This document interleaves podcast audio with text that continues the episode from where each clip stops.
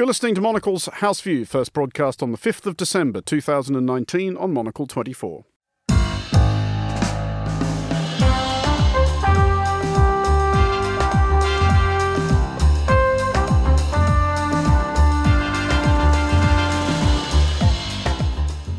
This is Monocle's House View coming up today. And of course, Russia has responded as the way Russia always does, saying, oh, we know nothing about this. An apparent targeted shooting and the expulsion of diplomats. My guests Tessa Shishkovitz and Stephen Diel will discuss this and the day's other news, including France protests about pensions. Why have they become an internationally hot topic, and will we ever really get to retire?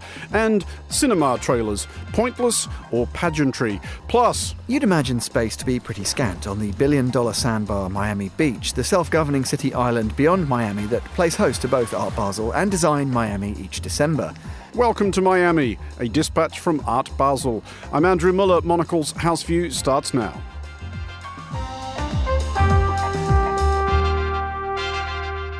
Welcome to the show. I'm joined by Stephen Diel, the Russia analyst, and Tessa Shishkovitz, correspondent for Profil magazine. We'll start in Berlin, where the resident diplomatic community has been reduced by two Russian emissaries. Germany has sent them packing by way of delayed response to August's murder in a Berlin park of one Zelimkhan Kangoshvili, a retired Chechen warlord holding Georgian nationality. Germany's federal prosecutor declared that there was evidence that Mister Kangoshvili had been killed on behalf of Russian state agencies. Russia, as is customary, denies everything. Uh, Stephen, first of all, does this sound like something that Russia would get up to? Absolutely. um, I, I, in my mind, I have absolutely no doubt whatsoever that um, Russian special services are behind this. I think the only question is, was it the uh, the F S B, the civilian um, inheritor of the legacy of the K G B, or was it the G R U, military intelligence? Um, I, I think that's the only question to, to be answered. And of course, Russia has responded as the way Russia always does, saying, oh, we know nothing about this. Um, they, they, it's almost as if they want you to uh, uh, to, to be afraid of Russia, and, and, and it's their game. Um, Unfortunately, Russians are well well schooled in telling lies. Um, uh, if I can plug my own work, which Please. is on my website s d writing dot org, there's um, there's a chapter on lies. It's it's called Russia Collected Wisdom, and, and in the chapter on lies, I have quotations going back from the beginning of the twentieth century, so even before Soviet times, um, saying that you know Russian, Russians tell lies. Um, you know, that we, then we think you know good good examples from the Soviet period, Eastern Europe. I mean, Eastern Europe was taken over by the Soviet Union, and yet they all said, "Oh no, we, you know, we were invited in by communists." Um, we, uh, it, it, it, it just goes on and on, and um, sadly, because that is very much President Putin's mindset, that has become the the way of the Russian state now. So, for example, they denied killing Alexander Litvinenko in London in two thousand six. They denied poisoning Sergei Skripal in Salisbury uh, last year, twenty eighteen. Um, you know, we know that they did it, and there's all the evidence there. And and now we've got this uh, the tremendous work of Bellingcat, um, which uh, using open sources, um, but just doing you know some very thorough research. Um, they they've tracked down. They've even said who it is and, and, and, and why he's using a false name and so on. Um, there is no doubt that it was that it was the Russian state that was behind it. And Tessa, if this was the Russian state, there are obvious echoes, uh, as, as Stephen has mentioned, of the, the, the poisonings of uh, Litv- the, well, the Skripal and Litvinenko poisonings which have occurred here in the U K. Um, if Germany, for example, though, does think it's Russia, which has carried out a murder in the middle of the day in a well-known park in the middle of Berlin, isn't throwing out two minor diplomats a, a pretty timid sanction? Well, for Germany, it's already quite a strong response, as usually in Germany or in Austria, where the uh, Russian secret services have a strong presence traditionally. The official, the authorities usually did not react very strongly to whatever went on in the circles among uh, former K G B agents and um, emigres, Russian or Chechens. And usually the police, uh, the German police, does not react very quickly or, le- or prefers to silently let people leave the country in order not to get dragged into this conflict. To a certain extent, you saw this here in the U K too, because when Litvinenko was poisoned and died in front of all of our eyes um, in ho- in his hospital bed, it took years until Marina Litvinenko got uh, the, the British government to react and install an, a public inquiry into his death. So I think all European governments were rather careful for years to point the finger at the Kremlin. And now, because the relations have soured so much, it's a little bit, you can't even pretend anymore not to see that something is going on where either the Kremlin itself or, you know, K G B circles that are slightly out of control, because that's what we don't know. Is this on behalf really of Vladimir Putin, or is this sort of a K G B, F S B operation? Um, the fact that there is some state involvement uh, in it makes it just impossible for Germany not to say anything right now, because that was just a too brazen attack in the middle of the day. And and the only reason why, the going back to the Litvinenko affair, the only reason why Marina Litvinenko's uh, efforts finally produced an inquiry was not because of her efforts. In fact, it was because the Russians had seized Crimea and invaded Ukraine, and, and suddenly European politicians, was, including British politicians, were saying, actually, that's that, they've gone too far now. But because they wanted to try and maintain some sort of semblance of normality and good relations with Russia, that's why they kept putting it. It's outrageous, I think. I mean, you know, to, to wait eight years for an inquiry into something that was as serious as that. Um, but that's what, unfortunately, that is, to use the German term, Realpolitik. But just to follow that Realpolitik up, Stephen, what is the argument against these relatively restrained reactions? Why would not a, a sort of functional, orderly state like the United Kingdom or Germany not say to Russia, you cannot come over here and behave like that, pack up all your embassy and your ambassador and leave? There's a number of reasons. Um, first of all, and some people just find it impossible to believe, uh, even after things that Russia done. I think the more the more things that Russia does like this, um, because it, it, um, there have been another twelve or fourteen uh, unexplained murders in Britain, in Britain alone, uh, since about two thousand, which a lot of evidence suggests it was the Russian state, and, and a lot of evidence suggests that the British authorities have covered them up in this desire to have better relations. Um, and it's only since twenty fourteen that more questions have been asked about that. So so there's that. There are also those um, in uh, in government, in high-up circles, shall we say, in, in let's take Britain as the example again, um, who are suppressing information. Uh, at the moment, there is a dossier on Russian influence, indeed, um, which has been passed by the security services for publication, and it is sitting in Downing Street, and everyone is saying, look, there's an election coming up, why isn't this being released? Uh, and it's I not... That's, and a, that's a self-answering question. Well, indeed. And, and um, you know, it, one...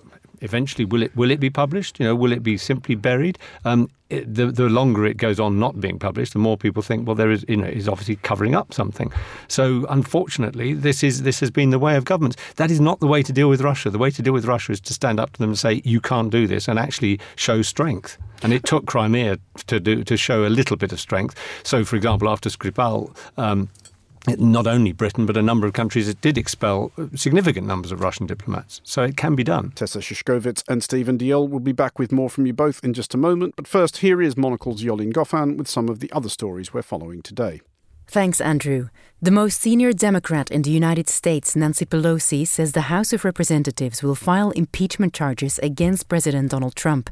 It comes a day after the House Judiciary Committee began considering potential charges against the Republican president. Israel's foreign ministry says it hopes the leader of the U K's main opposition party, Jeremy Corbyn, loses next week's general election. Mister Corbyn has been forced to apologize this week for not doing enough to deal with allegations of anti-Semitism within the Labour Party. And there are signs that Sri Lanka's tourism industry is beginning to recover from this year's Easter attacks. The opening of Palm, a contemporary hotel in the island's southern coast, is one of several new developments bringing about the revival. For more on this, head to monocle dot com slash minute. Those are today's headlines. Back to you, Andrew. Thank you, Yolene. This is Monocle's House View. I'm Andrew Muller here with Tessa Shishkovitz and Stephen Diel. Let's look now at France, where not a great deal is getting done today. The country is gripped by a national strike, remarkable even by French standards. At issue is pension reform, specifically that France's government wants to present French citizens of a certain age with the option of retiring later or taking a reduced stipend. France is, of course, far from alone in having to confront the economic reality of demographic change. State pensions having been introduced at a time when people were expected to drop obligingly dead in their sixties, rather than expecting to take a three-decade holiday at the state's expense. Um, Tessa, is there actually any way at all around this? Yes, and in France it's, uh, it's really very, very difficult because um, according to opinion polls, The, most people do agree that the system has to be changed. It's too expensive. That's uh, even a little bit more drastic than in other countries because they go uh, into uh, retirement at sixty-two. That's just not anymore feasible. You know, I think that they, they pay seventeen percent of the G D P goes on paying pensions of the state budget. It's just too expensive, so people have to do something about it. I, what I find really difficult is, and it's the same here in the U K, where also the the, the women of the, the nineteen fifties now get uh, has become an election get issue. Slapped with uh, you know um, less pensions and longer working hours.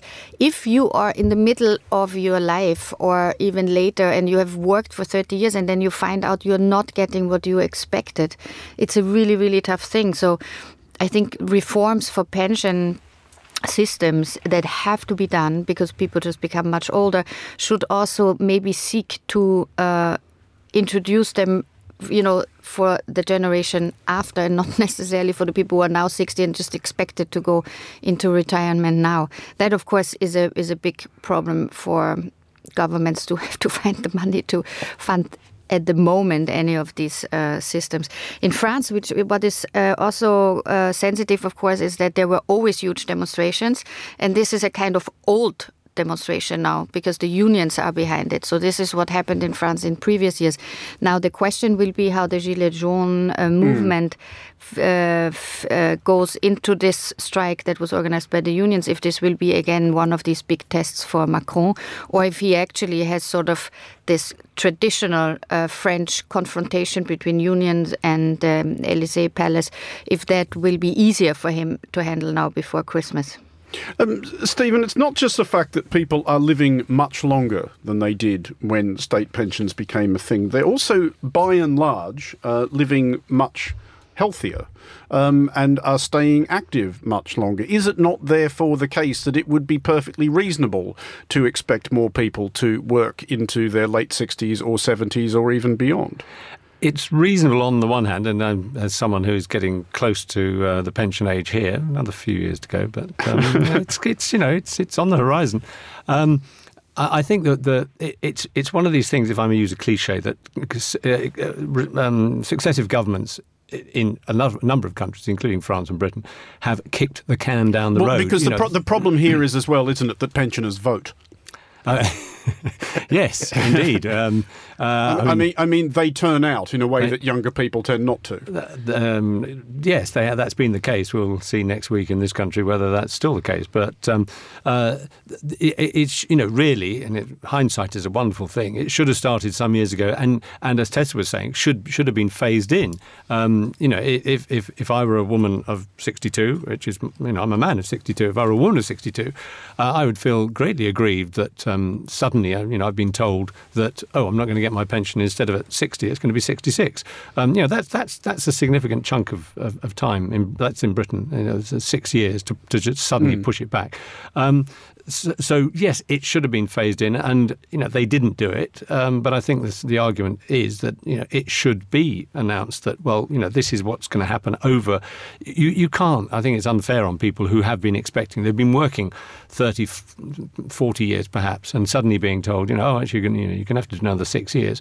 Um, and as Tessa said, you know, the situation in France where they tend to be even more um, volatile, shall we say, um, they're asking for trouble. They, they they should have done this before and they should have phased it in. On that subject uh, of the, the French volatility, Tessa, do, do I, I guess when, when foreign outlets report on French uh, demonstrations, which we, which we do when they're as big as this one, do we often forget to uh, adjust for the Frenchness of it, that the fact that France demonstrates, it's what it, it's what it does. There's always somebody demonstrating about something in France, and therefore even a demonstration of this size might not be actually as significant as it would be if it happened in almost any other country.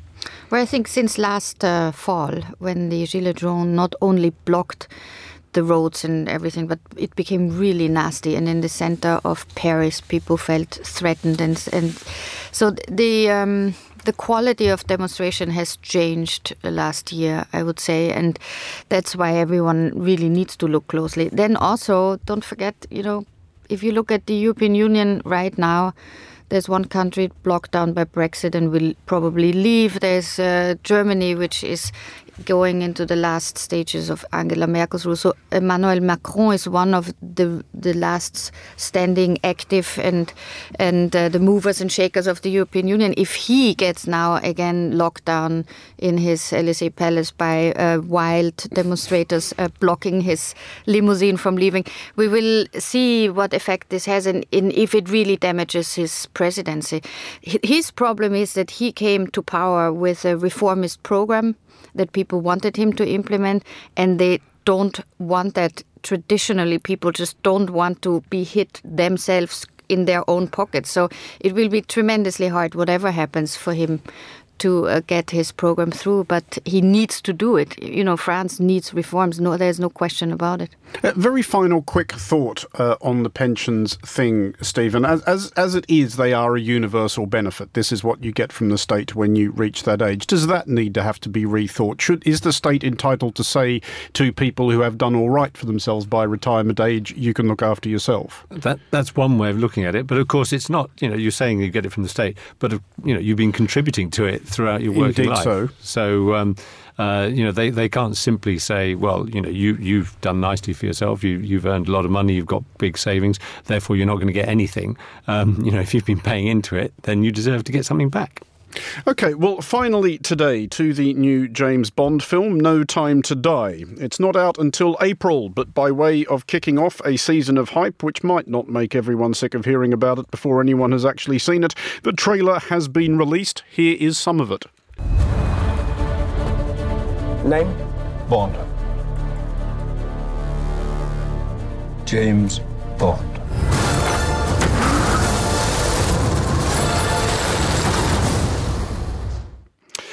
Uh, Tessa, we started out uh, today's news panel by discussing something of the, the squalid reality uh, of modern-day espionage, that is the, the whacking of a former Chechen rebel commander in a park in Berlin. So this is the, the more picturesque idea of what people think espionage is supposed to be about. Um, are you looking forward to this? Are you a James Bond fan? You're speaking to a woman.